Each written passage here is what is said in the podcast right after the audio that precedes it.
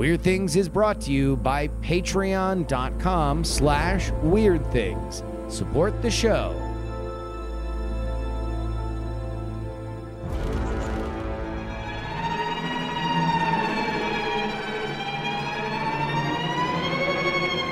Hello and welcome to the Weird Things podcast. I'm Andrew Mayne, joined by Justin Robert Young, Hello, friends. Mr. Bryce Castillo. Hello, acquaintances, Gentlemen, and all the ships at sea. uh, I don't know if you've watched this yet, but uh, you see a thing, and it's one of these moments where everybody kind of sees it and can, can see, even in its imperfect form, that, oh, yeah, this this could be going somewhere at some point. Maybe not this particular iteration, but the concept of it. And I'm talking about the hit new Twitch stream, Nothing Forever. I was just going to, to. I was going to jokingly say you were talking about nothing forever.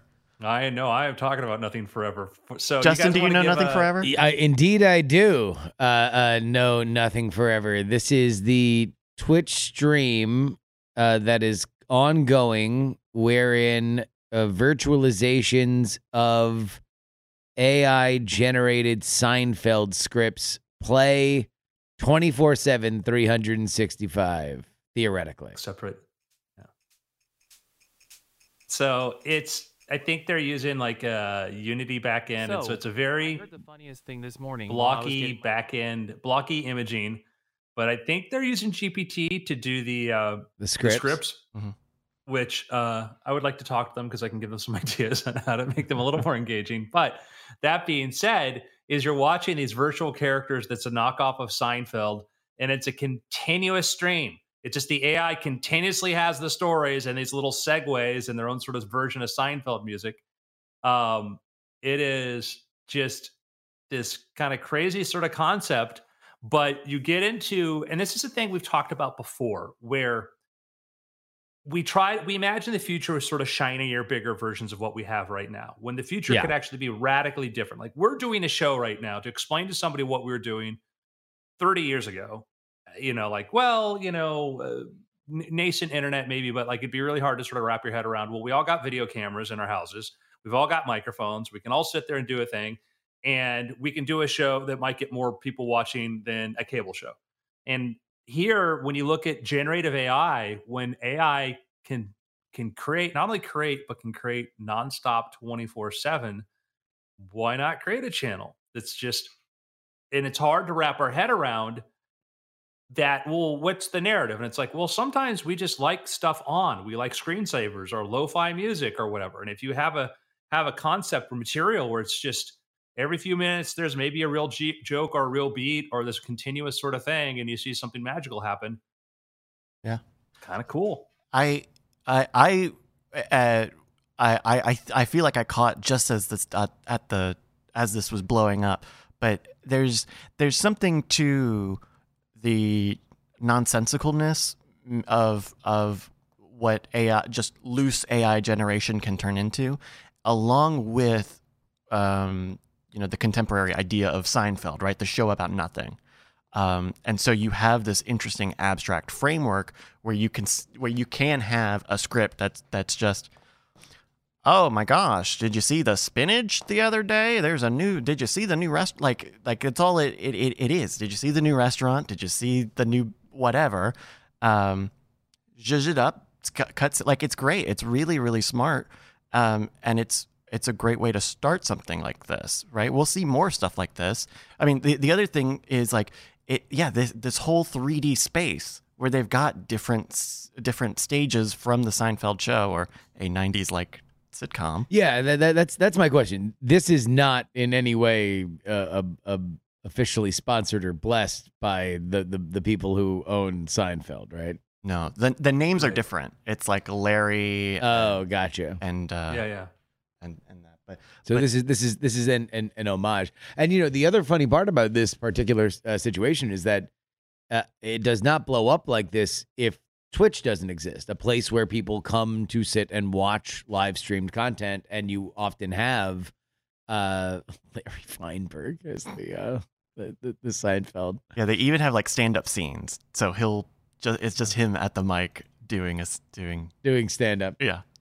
uh, it, it's it really is such a such an amazing confluence, and and when you look at stuff like that, you you start to get a glimpse of of of, of a flicker of what the future will include. I'm not even going to say what will what it will be like, but what it it it, it can include because you've got this gathering place for 24/7 live content, uh, an expectation of a certain level of artistic uh, or meme merit, right?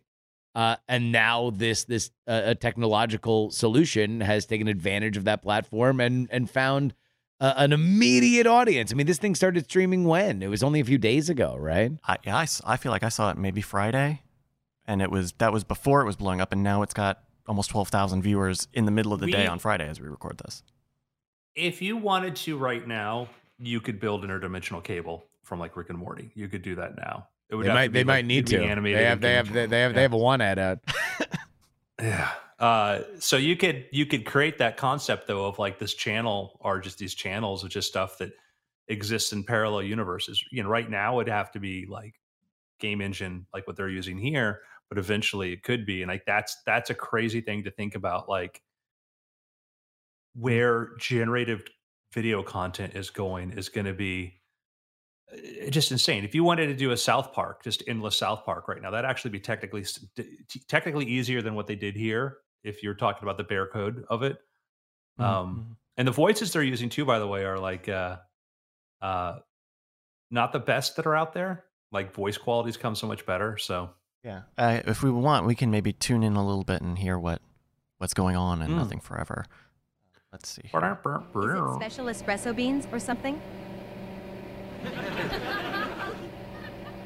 no, it's just that espresso naturally has no sugar. I guess we should have known that our coffee-loving friend Larry here was in the know.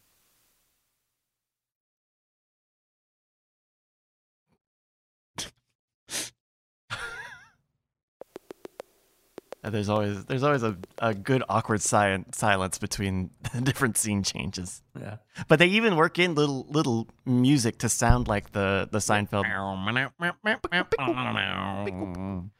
oh man, uh, no, it, it's it, it is it is fascinating. I do I love the idea of AI generated content that can bring us and take us to places for which we haven't been. And, and I think the part of the reason why this succeeds is because, you know, Seinfeld is, you know, is the most popular sitcom of all time. Is that I don't know? It'd be in, in rare air if it's not that official title, but one of the most iconic for sure uh yeah so it's like there's there's certainly a a hunger for it. It has survived into the streaming era and remained viable. So the idea of what if Seinfeld what if there were new Seinfelds is is a, a meme thing that has been around for a while right? There's like modern day Seinfeld and and stuff like that like Twitter accounts or Instagrams. Yeah. Whereas like you know, this is taking that to the extreme. Congratulations. There's new Seinfeld on right now, and it's going 24 7, and it's always a new episode. Well, and, and this is, you know, when, when we've talked about, say, automation or AI, um, you know, I, I certainly myself as a creative and technical professional have always felt a certain amount of like, well, I will always have this animus that I can bring, uh, can bring a human element to the stuff that will be very difficult to outsource or to automate away. But I also think that there's space uh, for even our environment, our landscape today, for all automated media. Um, I, th- I, it, it, uh, for example, like take this Nothing Forever project that we're talking about. Yes. It's it's it's a little junk. It's a little clunky, right? You know, it, there's silences. Sometimes it breaks. Um, the the the scripts are not always great, but if this was a world where Uh, this was part of a if Netflix did a thing like this and did it X percent better, this could sit alongside Stranger Things or Queen's Gambit. Like this, this can fit in in folks's I don't know balance of media because it will be very different from human made things. Well, I, I, I, not that it will always be Yeah, good, but I- there I- will always like having that twenty four seven element is Th- big. th- this kind of gets to Andrew's point that we often kind of think that like extrapolating the future is just taking what we have now and making it bigger and shinier. And uh, where I think the folly of those kind of predictions come in are are not that they're not possibly valid, and sometimes they're right. It's just that we are all okay at knowing where we are. We're less good at knowing where we're going to be in a year, and that point degrades the further you go out, right? Or or, or the Mhm. further that you believe uh, things are going to go for them to to reach a certain conclusion. What I think with AI is we are going to see a lot of people use it to do things and and spark ideas uh, as we as we move forward. But the concept of fully AI generated stuff uh, is is in a weird place. Uh, humans have have kind of seemed to be uh, uh, alternately like excited or on some level implicitly betrayed by the idea that something is fully uh, uh, generated by an alternate intelligence. If you don't tell them, I think it often is just like, oh wow, what what a what a great thing, what great art. Uh, Yeah. If if you tell them, then it's like, well, what are you trying to do? You just went to the answer machine and pulled out an answer, which Right. is, uh, uh, I think on on one level a material step up from believing that AI is magic, right? like at least now Yeah. we're looking at it as something uh, a, a little bit more uh, a, a little bit more grounded in reality, although probably not a great uh, descriptor for it. But I I wonder. I mean, I think part of what makes this funny is the fact that it is this kind of minimum viable product. Like that's part of the charm for it. Whereas like if this were photorealistic, if this if all of a sudden this channel was it looked almost identical to watching Seinfeld. to watching Seinfeld, but you change the hair colors and the names, the conversation around this would be a lot different. It would be a little bit less, oh, uh, lol, what a hilarious art project, and a little bit more, what the, what, what, what do you boys think you're fooling here? I think there's such there is Brian Brian uh those of you don't know Brian Brushwood is sometimes on our podcast. He's a guest at times. And uh he's not here, but uh Brian has this theory, and I, I may be mis misattributing this the way that he says it, but because he he assumes that some shows that don't quite fully catch his interest were designed with the idea that Brian would be texting or doing something else you know, so Brian, like, I think they, because he said this before, like, I think they wrote it because, like, they know people are doing something. I'm like, it sounds like a very Brian universe, a very, very Brian type universe. That being said, that's how a lot of people consume content while they're multitasking. Yeah. And in a multitasking world where you're playing a game or doing something else, this could be the perfect kind of content because there are people that just want to leave a TV on, they want something in the background. The number of people still pay for eh, like I'm amazed that there are people that watch TV with commercials. Like I haven't done that in 20 years. Like, and I can't. I have to wrap my head around the idea that there are people that sit through commercials, but for some people, they just want something on. Yeah. Yeah, you know, I I I think that there is something to uh, all information on some level has to be passive to a certain extent, right? Like even even movies, which you know for forever were dominated in the idea of like you're gonna watch it in a cinema, you need to be paying attention to it the entire time. Now we live in a fractured world for that. For podcasting, I, I'm actually just in the process of working with a few people Hmm. on developing a show that did not have a lot of production on it. It exists, and they want to make it, you know, more Nicer. production, uh, uh productiony, Yeah. right? And so I was trying to explain. We're in the process now of, of me explaining my concept of and philosophy of of uh, audio beds, music beds for certain stuff, and where I think it is incredibly important to passively explain to the listener not only that we are done with this subject, we are now moving on to another subject, but also to Andrew's point, to in a passive medium, and podcasting is a passive medium. We are, we are, you know, uh, we cannot compete with you driving. like we don't, we don't want you to be focusing on it so much that you can't do that. Hey, don't forget your blinker. So audio beds are something that you need to have to snap people back to, oh, okay, wait, hold on. Maybe I need to listen to this. Let me, uh, uh, everything else I can just kind of, you know, a, a chat GPT generate like, okay, they were talking about the price of beef. So this is probably about where beef comes from or yada, yada, yada. But then if it's, but that's the moment that the beef robbery happened. Like we want you to materially start thinking about something else, and Mhm. uh, uh, that is that's that's a huge, huge, huge element. It- like it is, it is a part of art, and the more we have abilities to portray art, the more we have to understand that people are watching it for different reasons. I mean, a e- even God, I mean, if I'm if I'm just like predicting, right? If we're just predicting the wild future, Yeah, I I could even see, predicts.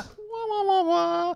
I could like I, I initially I thought, well, okay, so maybe something like this lives um, in the same channels as as a Netflix, as a Hulu, as a Disney Plus, what have you, right? This is one of a, one of multiple streaming options that is, you know, available ubiquitously.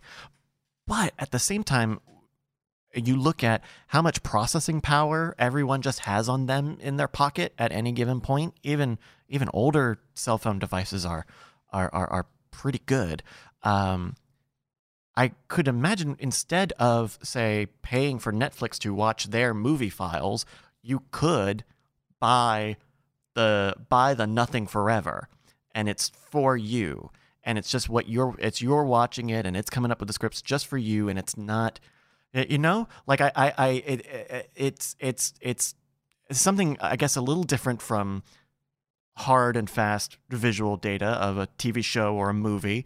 Um, but it's not exactly a video game, but it could be some sort of soft. Is it? Am I? Am I? Am I? Am I losing the thread here? Is No, this- I, I, I think I think you know as far as predictions go, which I mean, who knows? Like I I think that it's it's an interesting one because it gets to the heart of whether or not art should be communal or personal. Mm. You know, what what would you rather a a poem that speaks very specifically to you, but you cannot meaningfully share in the same way, or one that you could share with everybody else who might have those same feelings that you feel? Like I think one would certainly go for a lot of money. The personal one, I don't know if it would be as impactful. I don't know if if once people got it, they would want it in the same kind of way. But who knows? I I guess it, um, the parallel in my head I'm thinking of is to uh, uh, Cory Doctorow in one of his books, Makers, uh, comes up. Uh, it's a, it's a very good book and a very interesting thought experiment of what if Disney just made a 3D printer and the 3D printer took over a room in your house and every day it just 3D printed a new Disney experience in your home. That's one of the many things in that book, but there's something really personal to that to feeling like oh this is actually this is not just the this is not just the movie that someone shot. This is like my little toy box, and and there's controls or there's tuning, however, um, and there's you know, but uh, like something beyond like I sit down and I click play. Like I think that's where something like this exists beyond sit down, press play. Yeah. Uh, uh, the the possibilities, Bryce, are endless. But what's not endless Hmm? is patreon.com slash weird things. Oh, I If wish you head on over to patreon.com slash weird things. You can support us on this program at the After Things podcast before anybody else. Folks, thank you. Mhm. If you have headed on over to patreon.com slash weird things. And thank you again if you are planning on doing it right now. Patreon.com slash weird things. There has been a sighting. Have you seen this? You heard about this? This this balloon that was visible over the U.S. in Montana. The Chinese surveillance balloon? What? No, I Yeah. haven't heard this. Is there? A, I hope there's not a boy in this one either. No, but, uh, but although my favorite meme of it was like we're assembling a crack team to take it down, and it was like Balloon Boy and uh, uh, uh, you know David Blaine holding a balloon, like it's the Avengers, the Balloon Avengers. So what was this, Andrew? So apparently, defense officials, U.S. defense officials, have said that they believe that a Chinese spy balloon drifted over Mont- Montana, and uh, there's possibly a second incident reported by Canadian authorities.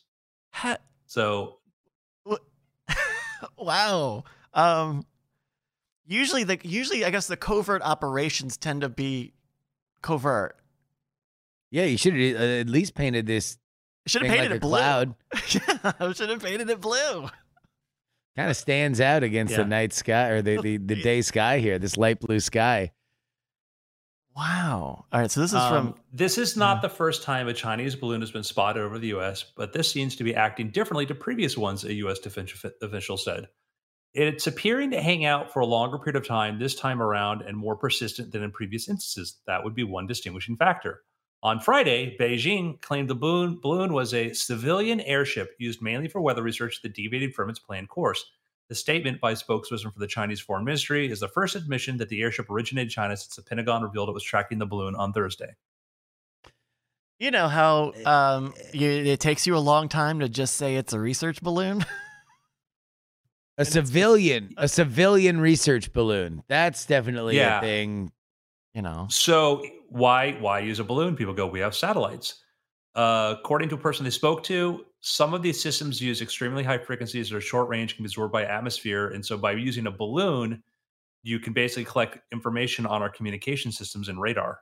Mm. Really? Yeah, because that was the other Yeah. big question that I saw people online. Uh, which again, it's it's Twitter, so I would not expect that our, our best and brightest are asking their most pertinent, serious questions. It's a bunch of memes, but the question was why it was following the path that it was following because it was largely through uh, you know Montana down into the Midwest. Yeah, very uh, conspicuous targets. Not not the immediate target you would think of for. Well, but or like there are the United States has a lot of bases, a lot of places, you know, throughout the middle of the country that probably places that if, if we don't know about it, that's that's to the better for them. Mm. Uh if if you know, I, I think the the bigger question here is like was this on purpose? Is this a mistake? like uh, uh, this seems a little audacious. it's they're certainly caught red-handed if it is intentional. How do you, how do you how do you how would you deny it? What would you do? Wouldn't you you would do anything Well, other uh, other than admit it? No, it's a it's scientific research. We do we do weather balloons all the time that end up over drifting over other countries. That that happens. That that so Mhm. there's nothing outrageous about the idea of a balloon drifting over another sovereign country. The challenge is, you know, defining what the purpose are. And this was they said this behaved not like a weather balloon. This behaved really odd, Mm. like its ability to hover and keep stay in certain spots and like I think that theory that yeah, it's it's actually listening in on it's not looking at us, it's listening to a radio communications and trying to understand what the radar systems do. So yeah. Do you believe that this is a spy balloon, Andrew? hundred percent. It, it feels like everybody is acting like it is not just a weather balloon. it, it it feels like like the response feels very spy satellite satellitey or, or Well, spy you look at the response. images of it, and it's got a ton of antennas on it. Yeah. it's Yeah, got it- like these array of all these antennas. They look like It solar. looks like the space station. yeah, they look like solar panels that you would see on a satellite, almost. or might be that too, radio like, antennas. yeah. Yeah, this is clearly. If it was a purely meteorological whatever, you would kind of give some headway. This is more. Bryce, look up look up a see if they picture of a weather balloon. I don't even know what a weather balloon would look like. Because if for, for only audio listeners of you and have not seen pictures of this, it, it is a gigantic white balloon that is floating over America uh, with an array of. And, and granted, these pictures are grainy, but it looks as if there are a bunch of black antennas in the way that you would see them at a large like sporting event or something. Uh, something that you would you would need to keep. Ma- thousands of people's cell phones on. Uh, Uh, uh, that is the array. So this is uh, this is an image of a research weather balloon I found. It's a similar big white uh, uh, uh, inflated balloon portion, but with a a, a, a little bit of a an 80s cell phone kind of attached to the string, Mm. about five five feet down. not a gigantic array of radio antennas. and it's it, it definitely doesn't look like the Hubble. I'll tell you that. yeah, that's. I think it's the gigantic array of radio antennas that I think gives or it solar away. panels or something. Or yeah. yeah. Someone I, I think someone was telling us that that it could the balloon itself could maneuver to to some degree. I don't I don't I don't know how much that's that's we're getting to speculation, but um huh. Should we do should we reta- should we go find their communicate should we should we retaliate? Do we make our own balloon? I mean, who says we? Yeah, I mean, I- I- every I- I time we hear, it's not like our counterintelligence agencies are going, "Oh, what do we do now, guys?" you know. Yeah, I think it is. Um, It is. It is a lot of people's very, very, very high clearance, well paid jobs to glean the information that I assume the Chinese are trying to glean from us from them. Uh, I don't. I don't know if this is the best solution. It certainly does have uh, political ramifications. Our Secretary of State Antony Blinken canceled a trip to China, uh, in large part due to the the reaction of this. Wow. Uh Although Yeah, that's uh, that's also a very State Department oh, you know, sure. it's like if you do something bad, we will cancel a meeting. Mm. Oh, I'm gonna call in sick. I'm gonna, uh, oh, we're gonna out. bump this back down to our assistants' assistants talking Mhm. about what we're gonna talk about at our assistants meeting. If you keep mucking about, Co- I'm a code P over here. We're pushing code P, code P. I didn't think it through very much, but that's I like it stuck. It's like nothing forever. Yeah, there is a there is a very interesting story uh, that kind of that sort of made a little bit of noise, but then really didn't kind of get as much attention. I think in a book, I think it's called uh, the book Spy Fail, which talks about how uh, there was a high level like FBI agent who was actually a Chinese spy and was able to like report on like intelligence and people whatnot. Um, I mean, Oh, it's just a very very frustrating thing where they had this tremendous amount of suspicions about this person, but he'd been, a, been in a position to know who had been recruited and whatnot, and basically uh, may have led to the death of a number of people. Oh, that geez. were, Mm. that were assets that we had in China that all of a sudden just went missing. Goodness. And there is a really intense level of uh, conflict going on, going on in this world, and and for various reasons, it doesn't get the kind of headlines that perhaps it should. Because when you hear about what goes on, and you know, and sometimes like you know, the placement in some of these spies is just insane. Um, so it's just it's just a very very interesting game because you understand that like we it was pretty devastating for us apparently because we had uh was an official that just had access to just a ton of information about that and then basically fled fled uh to China. I mean fled to like Hong Kong or whatever and we let them and we rested when we finally came back but Wow. just I mean, uh, there's there's someone had to be a mole, right? Someone had to be the first, had to be a like a legit just entrenched mole. Wow. Yeah, and there's more of them. I mean, there's there's a lot. There's a lot, and it's it's hard because it's this. We are a very open society, which means that we are very and, and mistaken allegations happen all the time. Let me make that very clear. But as kind of as a rule, the we'll have people we, we might suspect or might look suspicious, but we might be afraid to say, ah, let's really investigate this person further, arrest them, and see what we know because just not the way we sort of do things.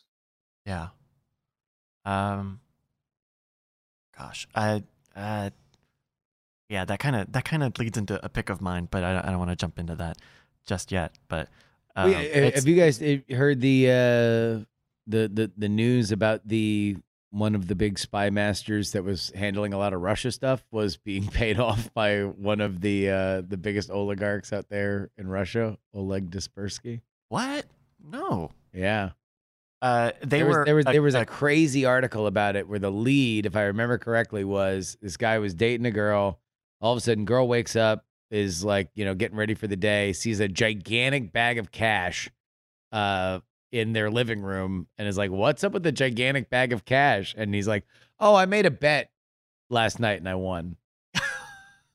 and there it Oh. is, a gigantic bag. Yeah, of I let me correct. I kept saying FBI. I meant to say CIA. Uh, this was um, look up uh, Jerry Chun Shing Lee, ex CIA agent, and he was also one of these people that apparently this has happened before, um, where you'll have somebody tasked with trying to identify like uh moles and stuff like this, and there more than once that's been the mole, Yeah. and you know that was there was the very prominent case with that. Um, Wow. Jerry Chun Shing Lee. Yeah, 19 years for espionage. That was like yeah, Robert Hanssen. Like Robert Hanssen was the guy because they, they knew for years this he was the that Robert Hanssen was the FBI agent that was doing that, and for years they knew there was some leak, some high level leak in the intelligence community, and they weren't sure who it was, but there was like you know like a code name for him, and Robert Hanssen was the guy who was supposed to find him, and guess what? Spoiler alert! Never did. It was him. Uh, ooh. Wow. And, and that's the sort of thing you own. That this is like spy movie stuff, right? This is this is a spy movie story, or you know, Oh. we would. um, I feel like we would be very If- more if- more if- comfortable with it. well, no. It, it, Check it- out the movie Breach based on it. Really, really good movie. Really, really tight thriller. Breach. yeah. I was gonna say if, if if all spy movies weren't uh, uh, the agency is trying to kill the spy or a rogue agent is taking on a current agent, right? Well, Andrew, yeah. that's that's that's one of the classic main takes. Wait, what was that?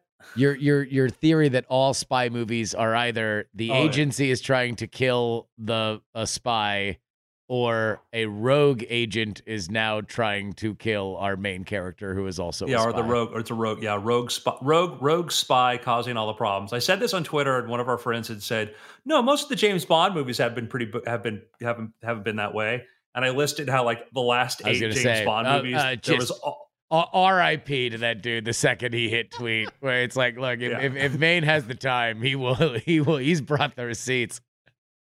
Well, because it was like because they would often be in a passing sort of thing. You, in the movie, it might be like two sentences, and you could watch it and never realize, oh yeah, that person was a bad person, you know, bad because they were former rogue MI6, this Yeah. or whatever. So, like, yeah, I didn't make that claim lightly. It was just this. I'd watch it again, like, oh shoot, this is the same plot point. Oh no, and this this is an old growth take of yours that I remember uh, uh, at some point really gestating at a point that you had watched all of the James Bond movies, uh, uh, you know, like back to back to back. So I I, I very much uh, appreciated your, your your research on that.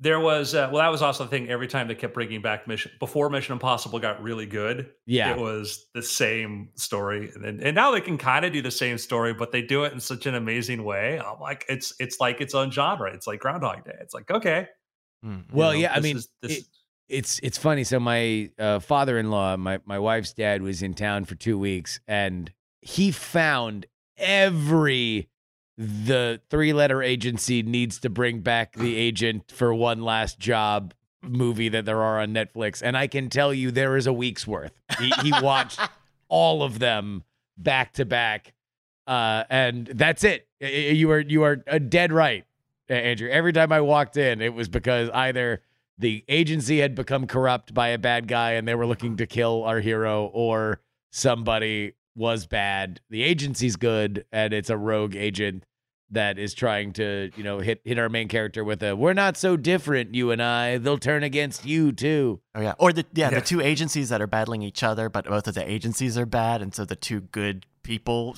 beat both of the agencies, and they make their own good It's a good agency. Yeah, we're good agency. GAA. I think I think, uh, I think good ass- Andrew was rep by GAA for a while. yeah, yeah, they're really really hands on. Um, so, in uh, Robert Hanssen was the subject of a 2002 made-for-television movie, Master Spy: The Robert Hanssen Story, with a teleplay by Norman Mailer and starring William Hurt as Hanssen. oh wow. Hanssen's jailers allowed him to watch this movie, but he was so angered by it that he turned it off. Oh, Oh no. Hmm. Yeah. Well, maybe he'll maybe he watched it later. Is he still in jail? Like, yeah. No. oh, maybe I'm looking at a different Robert Hansen. Oh yeah, I was looking at the uh the serial murderer. Oh, the serial murderer. Okay. yeah, no, this Robert Hanssen's still alive. He is still alive and still in jail. Yeah.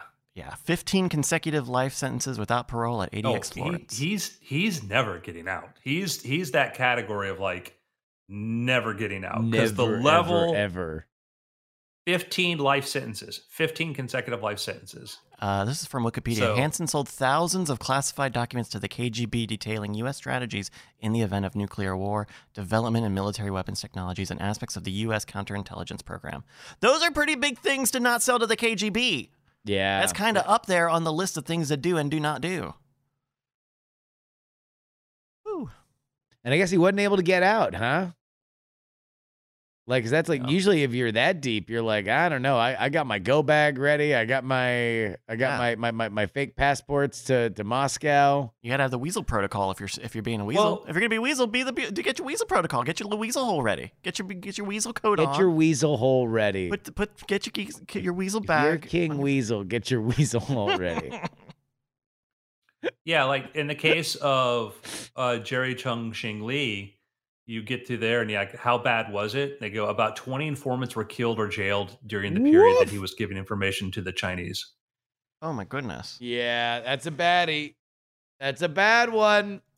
Uh, Lee is not the only former CIA officer to be convicted of working in China. In May, former CIA, CIA spy, spy Kevin Mallory was sentenced to 20 years in prison after being convicted of conspiracy to transmit U.S. defense secrets to China. Former U.S. intelligence officer Ron Rockwell Hansen was sentenced in September to 10 years in prison. There's Ugh.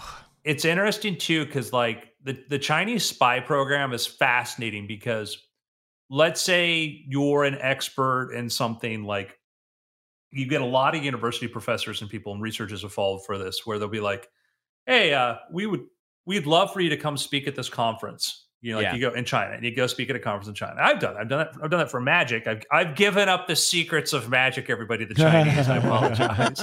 Uh, it uses mirrors but you get you get invited to these things and then somebody says oh we got the startup here. We'd love to have you as an advisor. We'd be happy to pay you a fee to do this.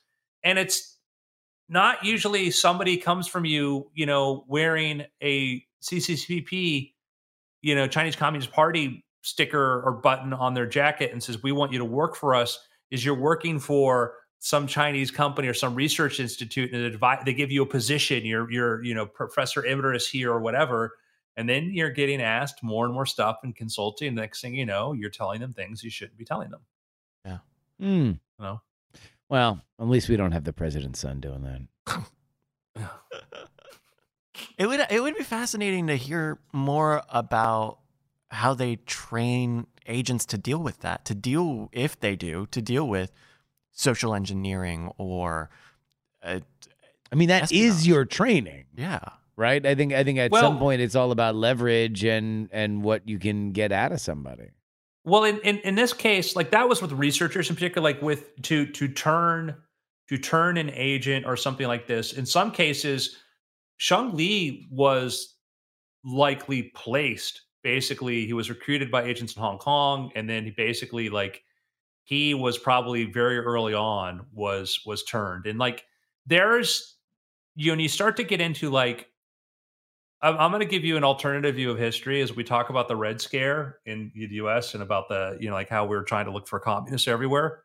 There were communists here. There were communists working against U.S. interests. There were spies. There were absolutely people going there. The extent at which we went to accuse anybody and everybody who had ever been involved with that was was in, probably a bit insane. But part of the British government intelligence agency got completely dismantled in the 50s and the 60s. They found out that a bunch of people back when they were in college had hung out in the communist groups and stayed in contact and were feeding secrets secrets to the Soviets. Like Yeah. that legit like happened. And and it wasn't like that was a British only thing, is that there was a lot of that going on here too. And and certain certain civil rights movements and certain other issues where there was strategically advantageous to cause strife, we're getting backing from that. Some of the anti-nuclear groups were actually getting funding from the Soviets because if you could get people protesting every place you put a nuclear weapon facility, you know, if you could if you could get an organic appearing protest there, then that would slow things down. And it's like like like that was, like legit and you know and we've been placing agents and moles and turning people over there too but the idea that like ah there weren't any soviet agents in the united states during that period china to that's like silly and we even know Get out of here. we even know that people who were like uh like Truman Capote, uh uh, amazing. I mean, I'm not naming names, but naming names. Like some of these people were getting instructions like prior to World War II, when the Russia was Russia was aligned with Germany when they had an agreement, a non-aggression pact. American communists were told tell everybody to stay out of the war in Europe. Tell everybody, and you'd see that in scripts. You'd see this stuff. They were given the marching orders, and then when Germany went to war with Russia, that changed. Now, now we got to get into the war, and it just you'd see you could this stuff is in the archives. It's out there. So yeah, I guess you know uh, when it comes to espionage and and covert covert ops, the best one is one that people don't know about. Right? Is is by doing whatever you need to do in secret, actually in secret. It's it's when it comes to light that that you start to realize like, oh yeah, we do everyone has a ton of spying. Everyone does a lot of does weather balloons and and satellites. Um we just we just keep it from you. yeah, and sometimes when you'll hear like, oh, they shot down you know, uh, an American spy plane or an American, uh, you know, ship got interdicted, but we say that we were in the international zone and they say otherwise. Sometimes they're right. Yeah. Sometimes Yeah. they're right. There have been cases where, like, uh, yeah, we were behind enemy lines. We were, are you know, behind other, you know, sovereign territory lines and stuff. And so Yeah. we don't get a clean record on that. Very sneaky. Do we have any picks? I got a pick. Uh, I don't love this. I'm not going to recommend all of this, but I'm going to recommend. Bryce is mad. I'm going to recommend the first of the three parts of the Netflix uh, docu docu series. Don't pick up the phone. Um, this is uh, a riveting story about the um, the strip search phone call scam uh, in Mm. the uh, I want to say the late '90s to the early aughts. What what was this? so out uh so back in the day uh Even made into a movie. Uh, someone would call, say a say a Taco Bell. Someone would call a Taco Bell and say, "I'm an I'm a police officer. Uh, this uh, eh, they give a descrip- a generic description of employee and say this person stole money out of one of your customers' purses. Uh, the cops are too busy to deal with this, but you can either bring the employee to the police station or you can strip search them there. You can do it, the manager." And Okay. I'm a cop on the phone giving you authority here. Yeah. Because I'm a cop. I I I, I Remember bless that I'm a you with with telephonic authority. That's right. Um, uh, a particularly bad case went on for hours and involved many, many forms of penetrative, uh, invasive abuse. Oh. Um, and uh, I would recommend not watching parts two and three, not because of any grossness, but because the investigators really um, fumbled the bag incredibly bad this time. And the the two mm. guys who are kind of the investigators end up being the through line, kind of the faux narrators, because there's not a narrator.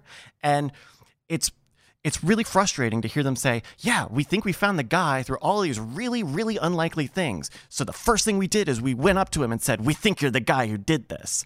And then that guy disappeared because, of course, he would. And then guess what? All of the calls stopped.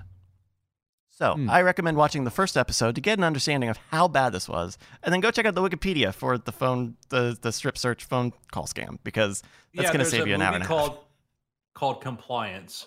Oh yeah, which is uh, based on this. Here's here's my take, and I do not cannot speak to the quality of the police work of these gentlemen here. Mhm. When you watch police documentaries or anything that involves crime or whatever, and you talk to police, police fact number one are people. Yes. Fact number two: some people are really good at their job. Mm. Fact number three: some people are really bad at their Not so job. good. Fact four, it can be kind of hard for the average person to tell. This applies to doctors, things like this. You can have a horrible doctor and not know it Yeah. just because you never come to the point you're you can have a really horrible cop investigating a case. Yeah. And sometimes I watch some of these shows and they'll be like, oh, and they didn't, they didn't, they couldn't prosecute so and so. And I'm like, well, they got him doing this, they got him doing that. Unless there's more to it, these were one lazy prosecutors or the cops didn't do their job or something. You know, you'll find out that sometimes there's just they're they're just dumb. Like you know, having family members who are in law enforcement and hearing stories about dumb things other people did, you go, oh, So, and that can be frustrating because like. Yeah, it's the my favorite is the uh the Mitchell and Webb look, the identity killer. I don't know. Oh yeah. oh, we yeah, have yeah. time to play this. We have time to play a clip for this because it's super short. Oh, okay. Uh, this Um, this of course from the iconic aughts uh, sketch comedy show that Mitchell and Webb look. If uh, if you've never seen it, please not only watch that, but watch um, their or listen to rather their radio series. Britain has such a such a great tradition of radio Oh. sketch comedy. I had no idea they had that. Oh yeah, no, no that that Mitchell and Webb sound. All right, we have a clip here. Which leads us to the unfortunate conclusion that this latest murder was also the work of the so-called identity killer. Hi. So the killer has a calling card. I suppose you could say that, yes. What is it? Well, on, on this occasion, it was uh, a calling card. Uh, uh, on previous occasions, he's been known to leave his birth certificate, the address of his MySpace page, and on one occasion, a series of unconnected numbers next to the three-letter word mob. So, um, we're looking into the possibility that there may be connections with organised British mobile crime. number.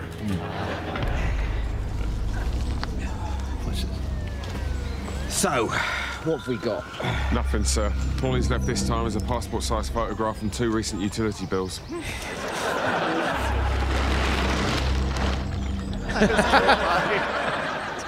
oh my The god. victim's sir, look wearing a shirt with the killer's face on it. What a waste. Come and have a look at this, Sarge. Well, it's still running, sir. Should we have a look at the tape? Ah, what? So we're sitting around looking at footage of Mr. Eric Hale, Flat 2, Addington Buildings, Swindon murdering a man, and meanwhile the identity killer could strike again. no, at this point, all we can do is just wait for him to make a mistake. Morning, sir. Anyhow, we could let people watch the rest of it, but Yeah. the Mitchell and Webb look identity killer. Um, Yeah, uh, uh, great. Uh, uh, is that is that your pick, Andrew, or do you have another one?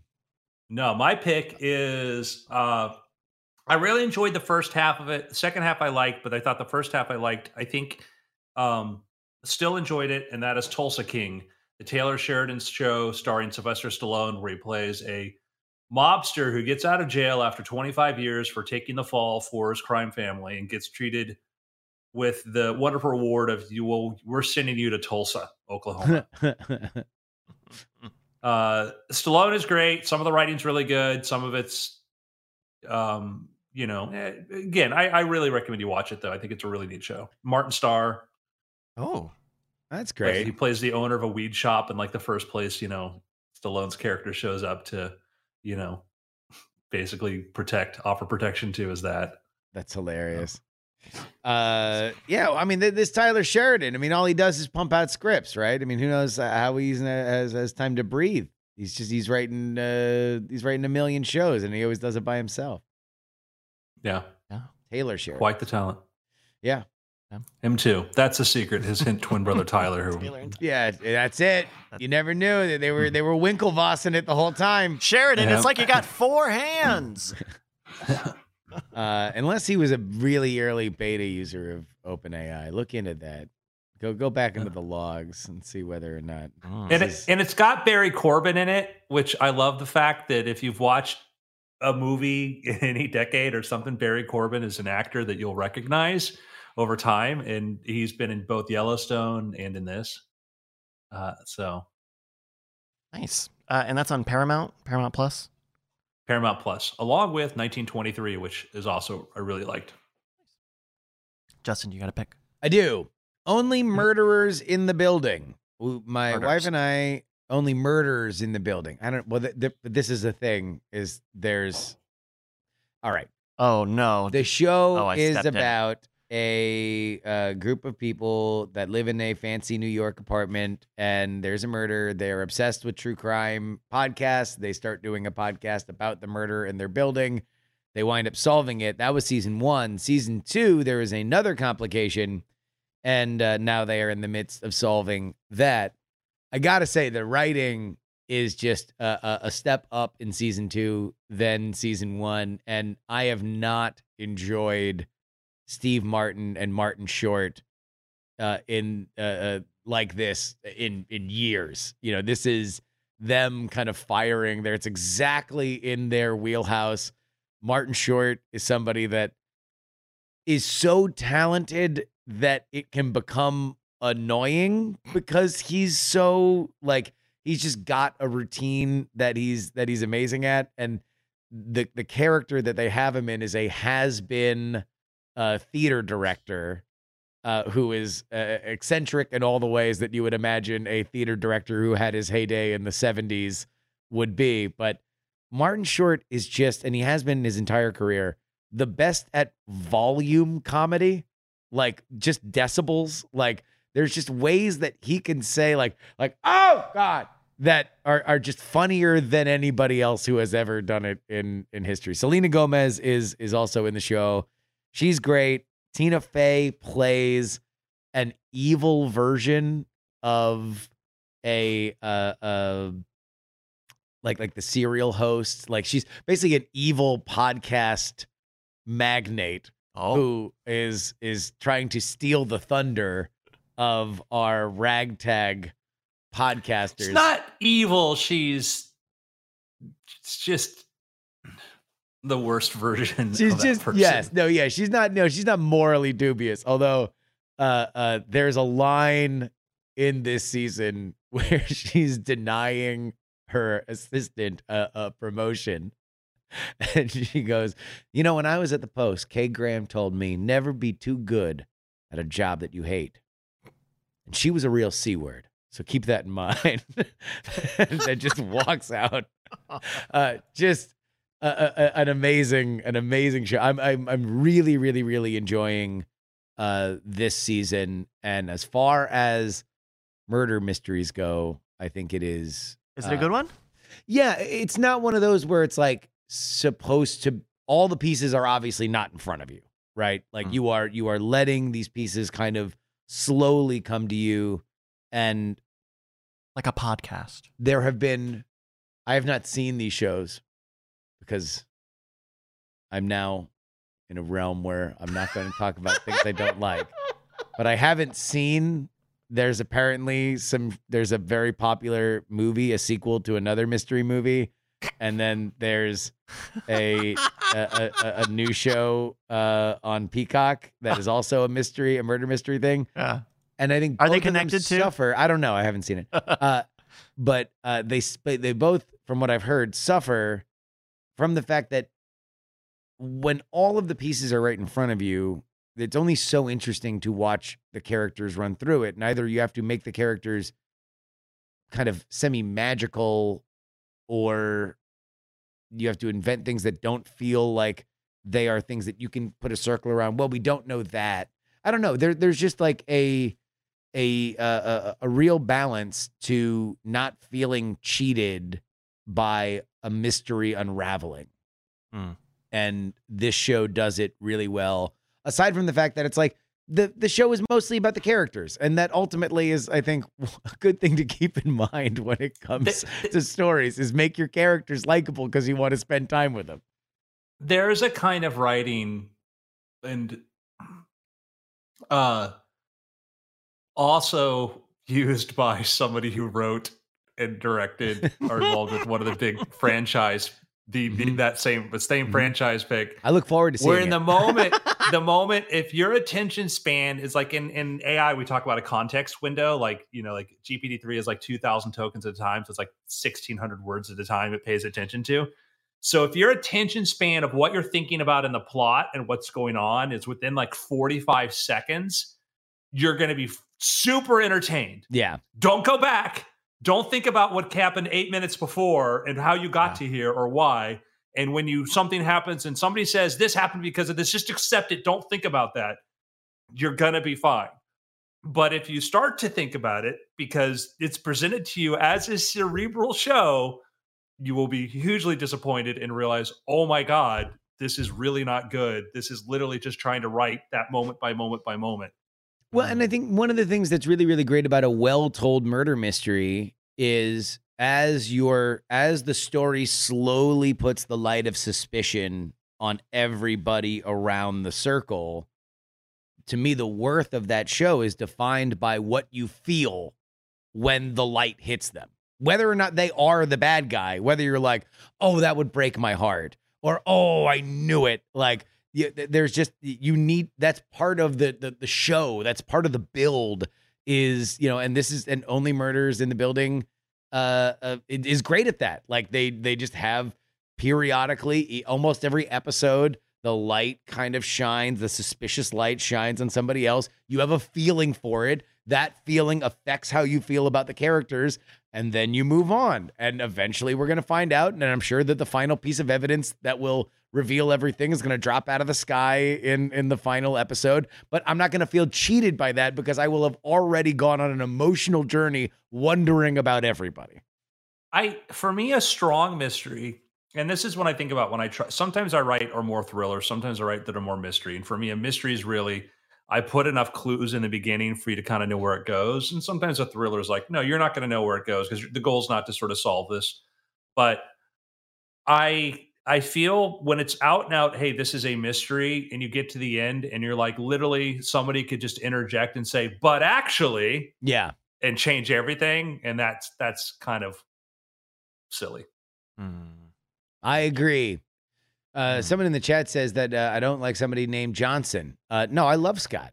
Scott's a great guy. And for the record, I've Brick- seen I, I've seen Brick, and I love Brick. I've seen Brick Brick, and I love Brick. is phenomenal. Brick I, is I like I like I like Bro- Brothers Bro- Bro- Brothers Bloom. I, I wasn't in love, I love with Brothers Looper. Bloom. I love Looper. Yeah. I love Looper. So I love Looper. yeah. I've Looper, seen Brick, Looper. I've Brothers seen Bloom. Looper. This is so. This is.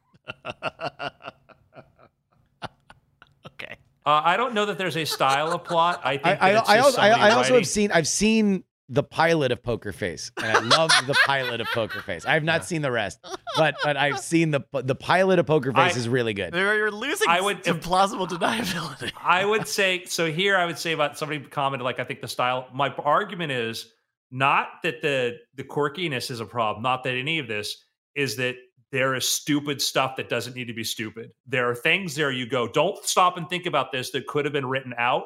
They didn't care about. That's what bothers me is that you go there.